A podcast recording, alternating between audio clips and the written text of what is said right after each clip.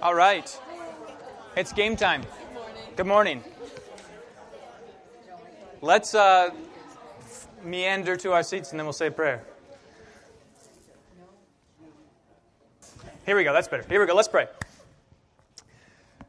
Lord Jesus Christ, you fulfill our every desire by coming and taking on human flesh and joining us in this world to rescue us from sin and death.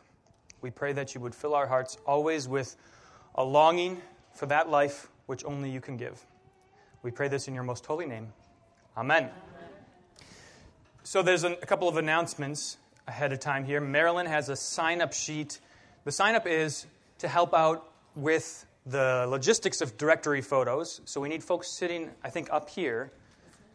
Um, not, not this Marilyn, I'm sorry. Um, this, was an, this was my generic point, and there's just too many. I was likely to hit a Marilyn. It was possible. That Marilyn.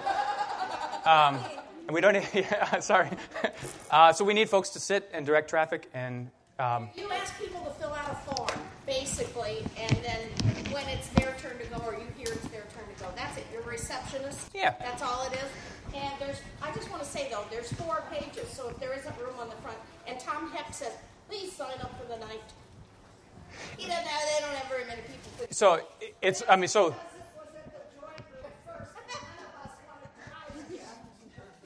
So it's low, low responsibility, and you get a chance to see a bunch of St. John folks. I always try. You, you, it, I don't know about you. Uh, I treasure the opportunities to uh, to have a reason to talk to somebody that I haven't talked to before. Right. So here you have a chance. You get to know their names and find out a little bit about them. So do that, and then the other Marilyn got it. Um, the garden club divided up the plants that were in the plant. They started out as a plant in each big pot out front. Now there are there were many after the year. There's still three children of that those plants available. Where are they? Out in front. So if you see one and you want one, you can take one. They have to go stay inside for the winter, though. Okay. What else? Do you have any questions? Um, great. So we're going to. This is such an interesting uh, challenge, this Bible study. Um, and I. We'll see what happens today. So here's what we're going to do. Everybody have, everybody have the handout? We might get to the text today, but I want to spend a little time going back to something that um, we hinted at early on and that is the character of love stories. Or more broadly, I think you could say the character of stories in general. Um, which, if, they, if finally a story doesn't pertain to love in some way, it's really not very interesting, right? Well, at least you can test that, test that hypothesis.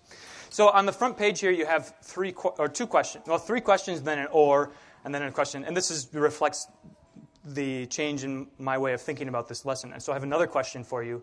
But here, the first, the first question, the first way to think about what we need to consider today is what's the problem with love? And I want to consider that question both in the context of Song of Songs and in the context of love stories, stories generally. Okay, so hold that thought in mind for just a second.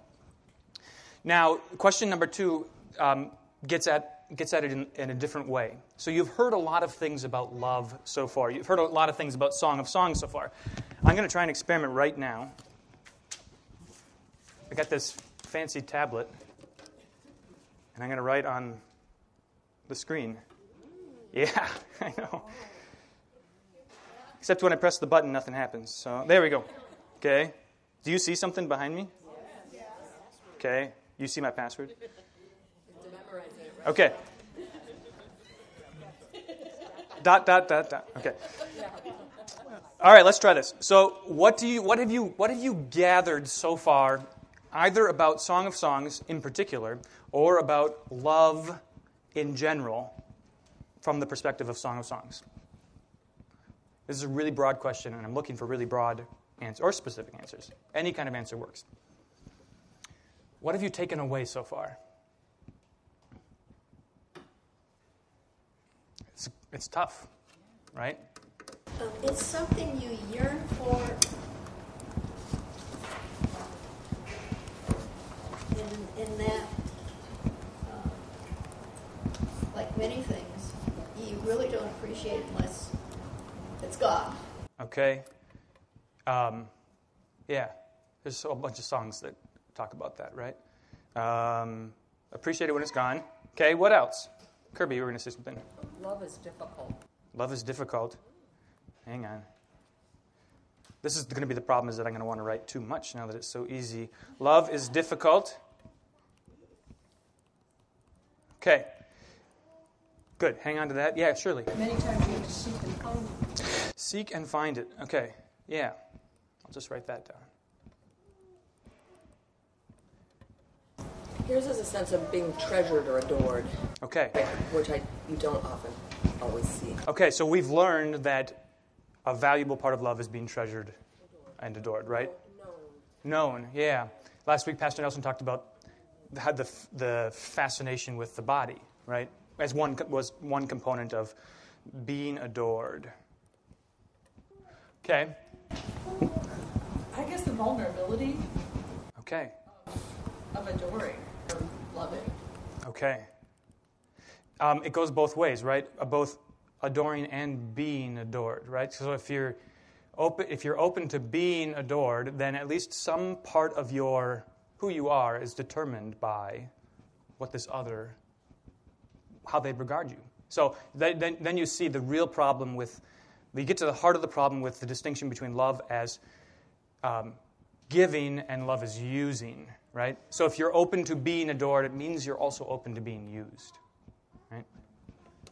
love can be selfish and you know in this day and age when love is selfish it can lead to abuse Yep. But that's not love.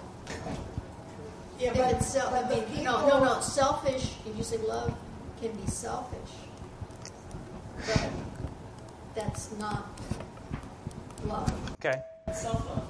That's self-love. but it also But there, go ahead. Go ahead, Shirley. it, it also has love has to be the proper time Yeah. Do not awaken love until. What's how's that line? I love it. Stood I was trying to find it That you stir not that you not stir up or awaken love until it pleases. Right. Now, there's interestingly, I have to tell you this in the interest of um, full disclosure. There are all kinds of different translations of Song of Songs, and some of them don't read the same way. So this verse is also translated as that you not stir up or awaken my beloved until he or she pleases.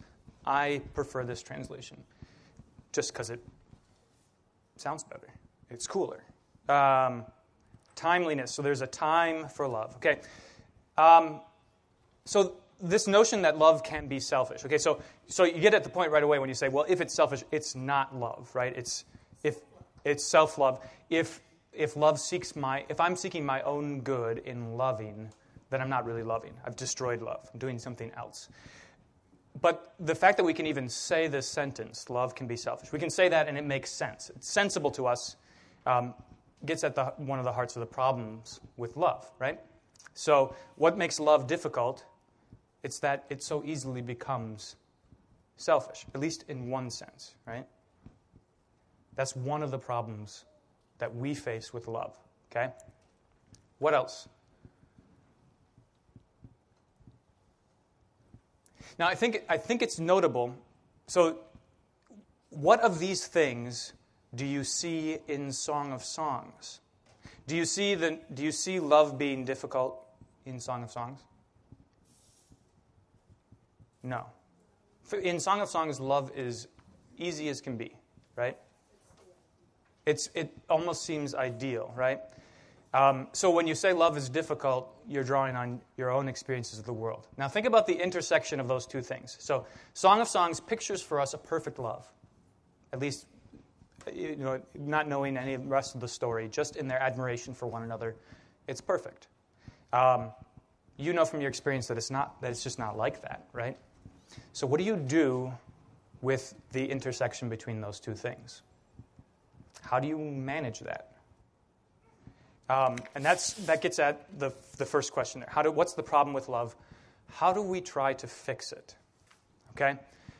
Here's the, here, so bear with me. That's this is one chunk of questions on the top. What's the problem with love? One chunk of questions. Or, how do you feel about love? Or, here's the third question. Okay, write this down if you have a pencil. What makes, why is Song of Songs different from other love stories? Okay? Or is it different from other love stories? And one of the, one of the important ways to answer that is how does it deal with this problem? Okay? So, let's brainstorm a bit. How do you deal with, or how do people deal with the problem of love? You can choose to just not do it. Yes. So how does that how does that look? Keep people at a distance. Yeah. Yep. I can't. This is. I, I shouldn't be doing this, but I can't stop. Okay. Um, keep people at a distance, isolation, and what's the thought process that precedes that? How does it? How does your thinking go before you say, Don't want to be hurt. "I don't want to be hurt"? Nobody's, no one's gonna love me anyway. N- Yeah, right. I'm not worthy of love. Nobody's gonna love me anyway. What else? Are there other are there other ways other ways that thought process goes? That's right. I'm, you know, I like not being, I like not being vulnerable to somebody else. I'm not very good at it, and so forget it, right? Um, it's much easier for me to just get along with myself. You know that you- Pastor Brizik mentioned in, about a, a Bible study on Sunday this new phenomenon of sologamy, right? If you ever get a chance to YouTube the videos of these things, they're, the, I mean, on the one hand, the earnestness with which somebody can stand in front of a mirror and say, I love you because you are kind and generous, and I want to spend the rest of the, like in utter seriousness. Somebody's doing this. Um, that, in in a, in a way, is just sort of an extension. It's the natural conclusion of um, saying, "Forget about loving anybody else. It's not possible. I can't I can't do it." Right. So, what's my solution? Just going to focus on me. Right? This is, this is uh, all very common, right? Just going to focus on me. What other ways do you deal with the problem of love, you know, as opposed to choosing not to do it? Are there other ways? Aaron. I guess we should prioritize it, like, just thinking of, um, I see some stories about the mother who's like the overbearing mother, Sure. where it's sort of like, my love for my child is everything, my whole world, Yes. the only thing, and I can't live without my child for spiritual. Yeah. And then it just gets twisted into, Right. it's not really love anymore, it's really all about her. Right. Um, and in particular, so th- this is, a, this is a great example. In, in particular, it is about her sort of destroying herself for the sake of the beloved, right? Which happens all the time in other relationships. How does, so, how does that go in other relationships? How does, how does this misprioritization result in the, the death of me, besides, besides the mother and the child? Yeah. you know, a woman and a man, a woman who, Yeah. There'll always be disappointment. Right. Like if it's not reciprocated or the man is not giving back the way she thinks she's giving. Right. So finally, you say one, one possibility is to say, I have to give to the point of death, even, right? I have to give to the point of death. I mean, this is so in John, this morning, John 15, Jesus says it Greater love has no man than this, that he lay down his life for his friend, right? So if you say, I want to love, I really want to get it right, what does that imply? That implies finally dying, right? Do you see that? Do you see how that can happen? Uh, think about all these. Think uh, so. If name a love story, any love story. Beauty and the Beast. Hang on to that. I'm going to name a love story. Okay. I did this wrong. Um, Thornbirds. we need love stories that I know. Okay, so um, Hosea. Okay, so now the problem with Hosea is that it's a divine love story. So we have to hold on to that for just a second. Romeo and Juliet. Perfect. Okay, thank you. now, Romeo and Juliet's an interesting example because in that love story, both lovers die, right? What does their death represent? What does their death signify? What does it tell us about their love? It's true. Yeah. It reaches its fulfillment, it's fully realized, it's finally really love when they die. Okay? Shirley. It's treated with caution, and yet death totally takes it away. Right. So, so go ahead, Holly. Okay, so there's another. Good. We have to we have to talk about more of these stories. But think about what happens. This is going to set the framework for talking about these stories. They, the story is set up so that love is finally realized. They finally succeed in loving one another when they die. But now they're dead, right? Now they're dead, and they're not there for each other anymore. There's a there's a period on that sentence, right? Go ahead, Holly. Oedipus. Oedipus. So like the, just prioritizing. I don't know if that's the kind of love story you want, but That one's a that one's a tricky one. Um, twisted. So I mean, so Oedipus not realizing that it's his mother, right? Falls in love with his mother. Um, but as with so much Greek tragedy, um, somebody's somebody's going to die, if not everybody, right? Because finally, how else can you have either justice be served or the fulfillment of, of love? So I was reading, I haven't seen the movie Moulin Rouge. Have you seen this movie? It's got Nicole Kidman and um, the guy. Ewan McGregor. I was going to say Obi Wan Kenobi, but. Uh, and the movie ends, not to, I mean, okay, I'm going to spoil it anyways. It's an old movie. Uh, she dies. She dies in the end, right? And this is, as with so many stories, this pinnacle scene where, the, where whatever they shared, their love, as they describe it, comes to fruition. Uh, I was talking with Mary about Lord of the Rings. Okay, so you know the story of Lord of the Rings. There's this interesting dynamic between the elf, Eowyn, Arwen, thank you, who cannot die. Elves are immortal. Okay, and Aragorn, the dude who can die, and she says, she says of him, "I would rather." I wrote it down. Share one lifetime with you than face all of the ages of this world alone. So she's saying, our love finds its fulfillment when I accept my death with you, right? Mortality, death, is the final, the final act of self giving. Okay, what other examples? Think about any love story you know. Think about opera in general, right? Yeah, I mean any classic, any any classic drama is going to have this theme. Um, yeah, Les Miserables. That's exactly right. Yeah. Okay, so tell me how that. Please. let go. he does. The only one that could cure him. Interesting. Okay. And he will die. Lo- a love story. And then he lets her go. Oh, but of course, it's Disney. Fairy tale. That's right. Magically, Okay. Wh- about to die, and then he like magically. So, and that's what you need in, in so many of these stories to prevent you from like going out and crying or worse, right? Is you need some sort of magical, magical intervention. Or I was thinking about the story, the song "Love Story," or the movie "Love Story." You know that movie from the 1970s. How does this movie? What's this movie? The whole movie is about a love story. Is nothing other than a ghost story, right? Yeah, love is never having to say "I'm sorry," but this whole story is about how she's going to die in the end, right? Okay, so now, uh, you, so you know it from the get-go. You know that their that their love has this final culmination where she's going to die, and yet he's going to. You see him. The opening scene is him sitting on the bleachers, reflecting on this, holding on to, cherishing this experience. You know, there's a sequel to Love Story, which was a complete flop. Why?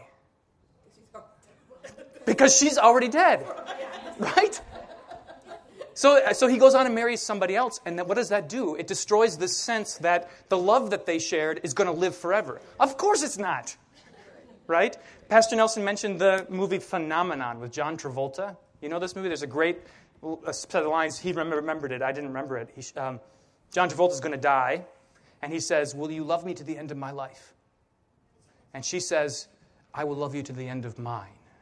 Right? So he's going to die, and she's going to keep living, and then what? Right? So there's this sense um, that love finds its fulfillment, its pinnacle in death, but then we don't really know what to do after that.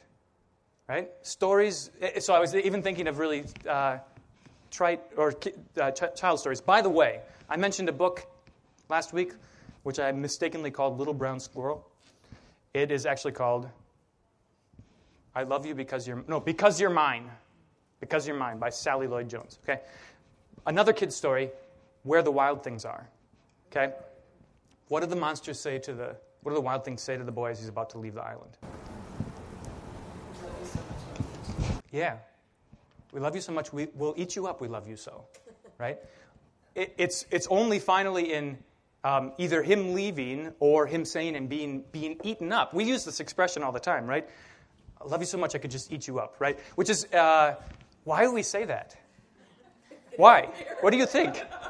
Do you, you ever had somebody say that to your kids about, about your kids before? like we had, we would we would go occasionally. Uh, we were going to a chiropractor for a little while, and there was uh, a, a PA or somebody there who would would bring in Teddy, and she she wouldn't just say. ask Jessica about this sometimes. She wouldn't just say, oh, "I want to eat you up." She'd say, "I just want to."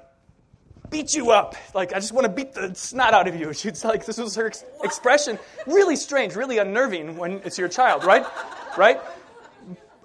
she got the phrase, perhaps she got the phrase wrong, or maybe she was just expressing, I mean, I don't know, the sense that, that finally, only in, in the destruction of one or the other is love, is love find its, it's weird, right?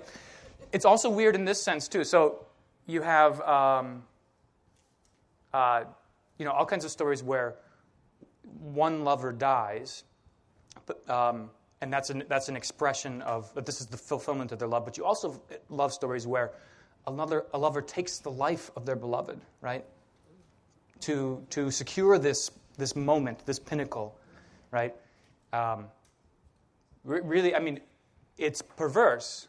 It's perverse, and this is how we you know we say love can be selfish, of course, but this is one of the ways you solve the problem of love. This is one of the ways you get around it is by destruction, right? You say, this is only going to be real, this is only going to be true, this is only going to be eternal, perhaps, if we reach if we get to the end.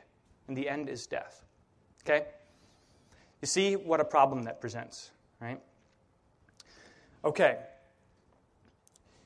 Now, I wanted to share with you um, a couple of other ways that this this uh, appears. Do you know? Open, take your hand out there. Let's see. Turn to the second page.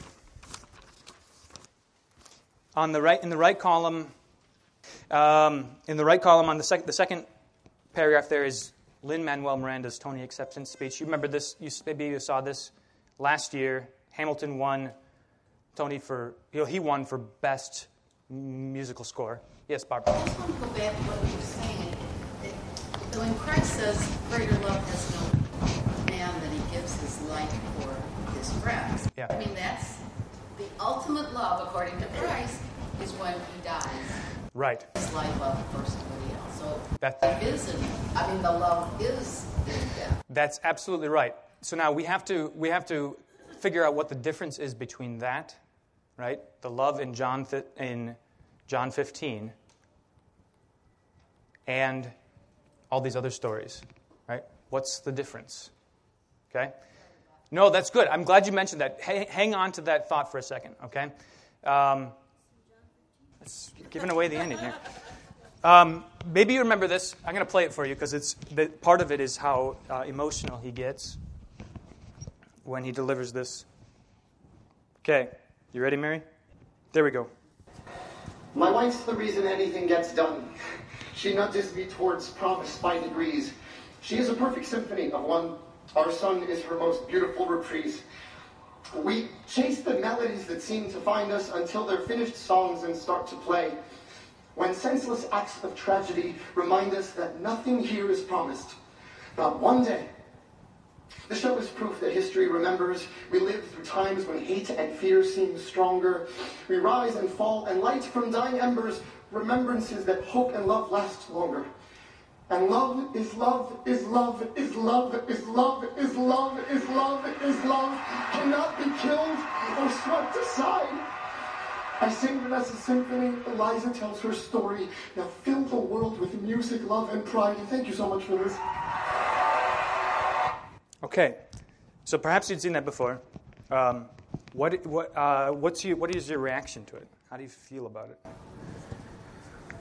It was especially in, in the context, in the wake of the shooting at the, the nightclub in Orlando. Right? It was uh, the next day, I think, maybe. So, so what's your reaction? He's really upset. He's really upset. Yeah? Right. So in, in the heart of this sonnet is the tragedy, right? Come in full, fully facing the fact of death and tragedy, right? It's not so in so many stories, in Beauty and the Beast, say for instance, in the Disney version, you can just you can just sort of gloss over it, right? You can just avoid, you can just navigate around it because you got magic, or or the suspension of belief, right? Or suspension of reality, suspension of disbelief. That's what I mean. But here it is, right in the heart of it, right? When senseless acts of tragedy remind us that nothing here is promised, not one day. Okay? So this is what, this is what he wants to deal with.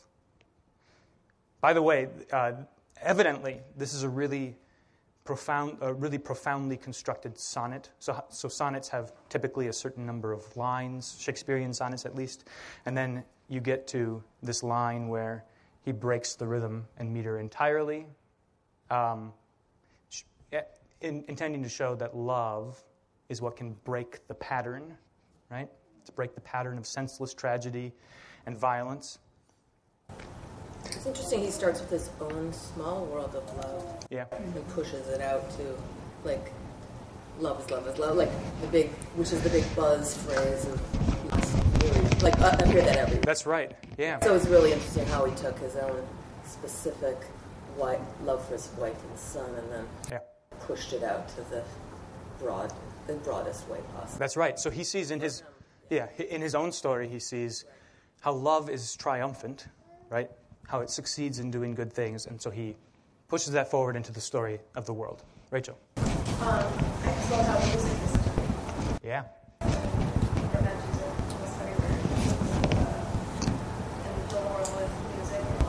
Right. I mean, there's a, there's a reason that, that, there are, that love songs are, you know, the, the biggest medium for expressions of love, right? And in the church, absolutely. Yeah, right. And in, interestingly, I think if you, so in love songs, you can get away with saying things that you would otherwise uh, find really silly or uh, like hyper romantic or, you know, that you wouldn't say, you wouldn't say to your buddy, you know, any other time, but evident when you're on stage, you can sing it, right? Um, so you're right. I mean, music is, music is the medium for expressing love, for Lin Manuel Miranda at least. What else? in spite of the fact that he's so upset, he has lots of hope. He has lots of hope. Really like the phrase, remembers that hope and love last longer. Yeah. And cannot be killed or have swept away. That's right. It gives, it just gives so much hope. That's right. So now, here, I'm going to press you a bit. We rise and fall in light from dying embers, remembrances that love and let hope and love last longer. Is that true?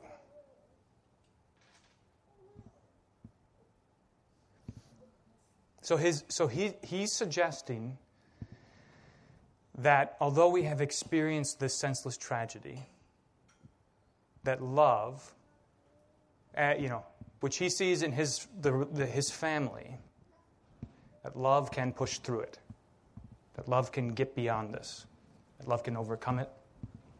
Is that true? It's only the Lord's love.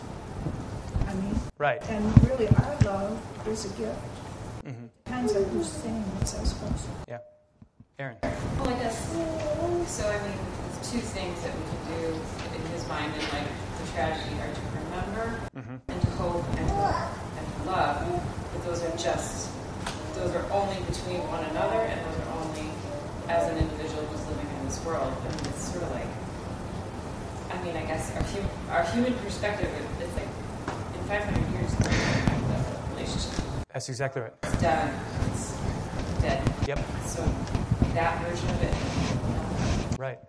Right. It doesn't, it doesn't undo it, yeah. It, it, so we can we can um, be really hopeful, but there's, there's a boundary for our hope when it comes to love. So we can say, ah, this tragedy has brought us together, and it has given us a way to express love anew and stronger and to be hopeful for the future. But there's a boundary for that, right? There's an end, which is, you know, the end of our, of, of our memories, the end of our lives. The, I mean, so at some point, even this beautiful picture that he has of his relationship with his wife and his child, even that's going to come to an end, right? Aaron. Well, I guess it's something I've been thinking about lately is like our culture doesn't know how to deal at all with death or tragedy. And so I mean, I'm thinking about like like um, somebody's killed on a team, and the next year you see I'm not. That's fine, whatever. But it's sort of like okay, the fact that we have a patch on our arm that says like ER, and it has you know we're going to take a moment of silence. It's sort of like look at what we're doing. We're just like sticking it to death. Yeah. It's like no, you're not. And Is, that's close. Like it just come close to. Right. That's exactly right. Um, so there is this sort of innate belief that we have that we can stick it to death, if by no other means than by than by love. Take a look. but Go back to the first page. I ran across this book. It's just stumbled across it. It's in the left column, and I thought it just did such a great. The author did such a great job of describing this belief that we have. He calls it erotic faith. Okay. Now listen to what he says. In Norman Mailer's The Executioner's Song, the murderer, Gary Gilmore, writes from death row to his incarcerated girlfriend What is to become of us, Nicole? I know you wonder, and the answer is simple. By love, we can become more than the situation. That assertion of the power of passionate love by a despicable wretch exemplifies what I call erotic faith an emotional conviction, ultimately religious in nature, that meaning, value, hope, and even transcendence can be found through love erotically focused love, the kind of love we mean when we say that people are in love.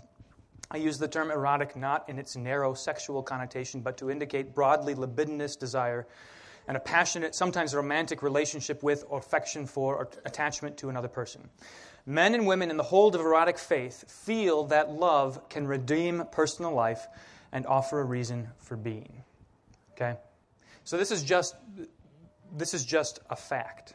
This is how we, this is how we think about love. Um, and you, you, you see it in Lin Manuel Miranda's speech. He has faith in love, right? He trusts in love. And in, um, you know, in the face of any tragedy, you, you, the, the sense that we can, by holding on to this memory, we will never forget, right? Of course, you do forget. You do forget. Um, and even if you did remember, your memory is not the same as reality. Right? Your memory is not the same as the real thing. Okay? So now this all sounds very dire. Um, what keeps Song of Songs, well, as we consider Song of Songs, what keeps us from being similarly pessimistic about the love in Song of Songs? Why, don't, why aren't we saying, yeah, but they're going to die about Song of Songs? Nancy. Be cynical and say, I know that after marriage they're going to find that things aren't always hunky dory, and they're going to be going to adjust to it and find out that true love means more than this passionate thump thump thump my heart is thumping. And um, they're either going to dump it or they're going to really grow in what would be more real love, where you really accept the person and care for them, and you know accept them with all their diverse personality traits and everything. And yeah, ultimately you have fulfillment when you die, and that, and that job, that relationship is, has been completed. Sure. Yeah. Okay. So so you can you can say um, about Song of Songs. Well, at least we have a mature we have a mature understanding of what love should look like, right? And this, if it doesn't grow into or doesn't mature into, um, you know, something more than passion, something something more than desire, then it's, you know, it's going to fail. here's an, so here's another way to frame the question. Um, what makes song of songs different from any other love song or any love poetry? What makes it different? Or is, is there no difference? Do you not see any difference? I don't think it's subtle. It just puts it out there. It's blatant. Okay. But there are lots of expressions of love, love stories in which, you know, there's, we just go get straight to the point. I love you, right? I love your body. I was thinking about that song. What's that song? I'm in love with the shape of you. It sounds like Song of Songs, doesn't it? Right? The, uh, my bed sheets smell like you, right? Sounds like Song of Songs. What's the difference? Yes. I guess because it's biblical, and we see that this is this is godly inspired love, or no, I don't know if inspired is the right word, but um, and it's just kind of like maybe to reframe the question: How do we have hope for a Christian marriage aside from you know uh, that the people who are, are not in Christian marriage, like what differentiates us in that? It's like we make a covenant with God. Sure. That's our hope that he's in this relationship too, and that by the Holy Spirit, like we're able to give what normally humanly be able to give. Um, that doesn't answer specifically. Well, I, so it, it does, it gets at it, and I think that this is, so this is going to sound trite, but um, the reason it's different is because it's in the Bible. And what, and what does that mean? It, it doesn't mean it's because it's in this collection of books, right? But it means it's because it's a part of the story. It's within this narrative. Um, so, and, what, and what's the character of that narrative? If, if, you, if, if you were asked, what's the Bible about? What's the story of the Bible? What would you say? Okay, God is love. It's a love song, love story. Okay. Lot, there are lots of love stories, right? The king may, maybe, or is a reference. What's that? Say that again. The king, he says, the king has brought me into his chamber. Right. There is a reference to our God. Mm-hmm. Sure. So yeah, absolutely. I mean, the, Is love because and in, and in Song of Songs, by, by the way, eh, we we don't always get to see this, in, especially in English, but there are lots of connections between the language of Song of Songs and other parts of the Bible. So it's not just like it's not just sitting there, but it's connected to the rest of the Bible. What's the story, though? What's the story? Redemption, the, re- the redemption of the world. Redemption of the world. From the fall, the whole rest of the Bible is God sending his son Right. to, re- to die so that we can be back as part of his kingdom. Right. So it's a story that, come, again, like Lin Manuel Miranda, comes face to face with death. Okay. If it wasn't, if it didn't deal with death, if it didn't ask the question or try to answer the question of death, it would just be another romantic love story, right? Which we thoroughly enjoy. Go ahead, Barb. It's for God so loved the world that he gave his only son to die. Right. hmm And so think about then what differentiates um, this story of, of redemption from other kinds of stories, okay? Uh, uh, of other stories of redemption. Um, I, was, I was thinking about how, so the kids, the kids often when we ask them questions about how, you know, how, how things can happen, how God can, how, say, you know, um, how the whole world can be loved, right? Well, it's, it's easy. The answer is easy. It's because God, it's God can do it, right? God can do anything, right? The answer is the answer is often God. Well, God can just do what He wants because He's God. He's God. He can do what He wants, right? Um, and God can save the world because He wants to. God can overcome death because He wants to. He's got this divine power to do that, right? Um, but that is not enough. Think about all of the other divinities that the world talks about, thinks about. Take Greek mythology, for instance, right? In, in Greek mythology, in the Greek pantheon, you have this vast array of very powerful deities, right? Who are re- all related to one another and doing various things, but what's the, what, what characterizes their relationship to one another? Their use of power and their, and, their, and their understanding of death. What characterizes it? They're all, they're all really selfish, right? So even the sort of the fundamental story of you know father time killing all of his sons until Zeus comes along and kills his father, right? There's um, this conflict between the divinity, uh, among the divinity. Okay? What's different in Christianity, what's different the, about the story that you have in the Bible, is not just that it's a story about God redeeming the world or a story about God confronting death, but it's a story about God's love, the love of the Father for the Son, enduring death, and then finding its fulfillment not in that moment of death, but in resurrection. Right? So every other story has to end with death. And that death is always the result of, you know, selfishness and this power struggle. Death in this story is because the Father loves the Son. Um, and then the fulfillment of that love is in the fact that the Father then raises the Son from the dead. Not just because he can, not just because he's powerful, not just because he's God, but because this is, this is what love looks like, right? This is, this is what God is impelled to do by the Holy Spirit. So now, spin this all the way around. We have on the one hand love stories in the world which find which, eh, you know, at their best can end in death. And then we have um, the divine story in the Bible in which death is overcome by love, and, and a love which um, is, is exactly the kind of love that you are created to, to love with. Where's the intersection of these? So I was thinking about um,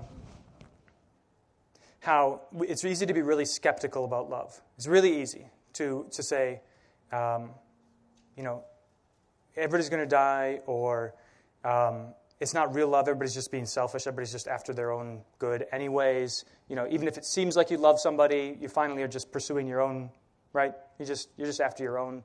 Um, it's really easy to be skeptical of that in that way. But there are times when we see love really, truly expressed, right? It does happen. And it especially happens um, in the Bible in really uh, profound ways. So, take for instance the story in Luke chapter 7 of the woman who comes and anoints Jesus's, uh, washes Jesus' feet with her tears and her hair, right? You know how this story goes. She, they're in the house of Simon the Pharisee, and they, they, she's a sinner. Why are you letting her touch you? Um, Jesus says, I came in here and nobody anointed my feet and did anything kind to me. I wasn't given a kiss. And yet this woman has not stopped kissing me. And what does Jesus say about her? He says, She loves much. Right? So right there, there alone, you have this, this is it's possible, right? It happens. You can love. In, and Jesus commends it. Jesus says it happened. She loves much. Why? For she has been forgiven much. Right?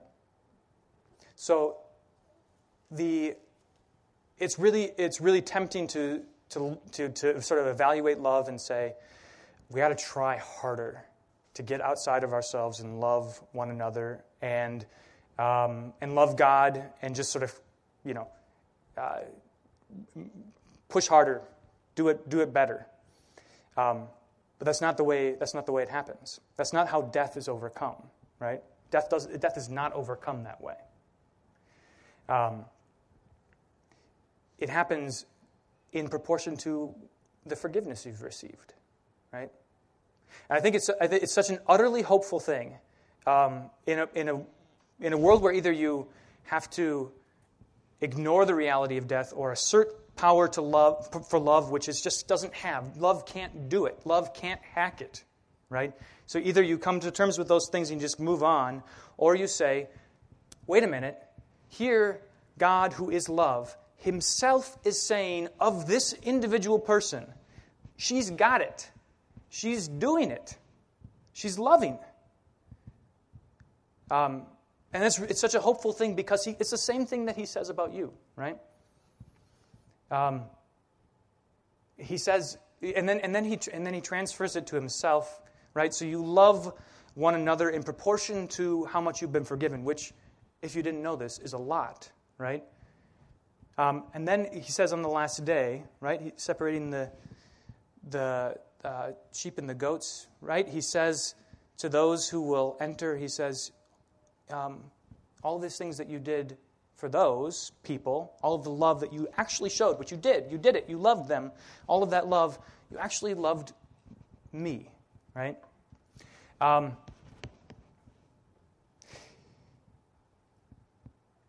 any questions?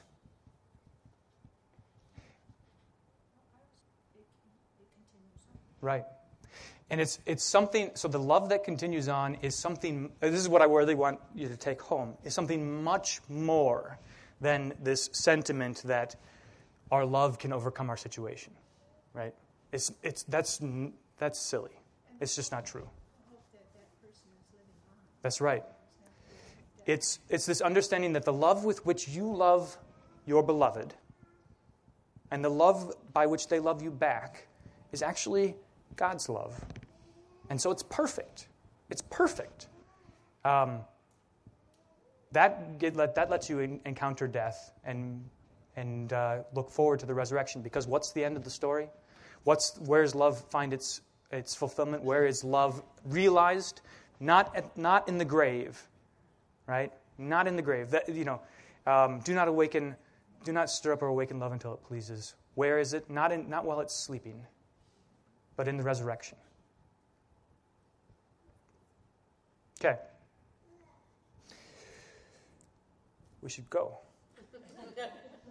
Um, all right. And unless you have any questions, any more questions? Let's pray. Lord, remember us in your kingdom and teach us to pray. Our Father, who art in heaven, hallowed be thy name. Thy kingdom come, thy will be done, on earth as it is in heaven.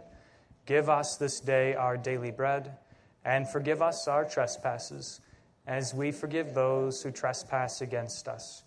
And lead us not into temptation, but deliver us from evil. For thine is the kingdom, and the power, and the glory, forever and ever. Amen. Come back next week.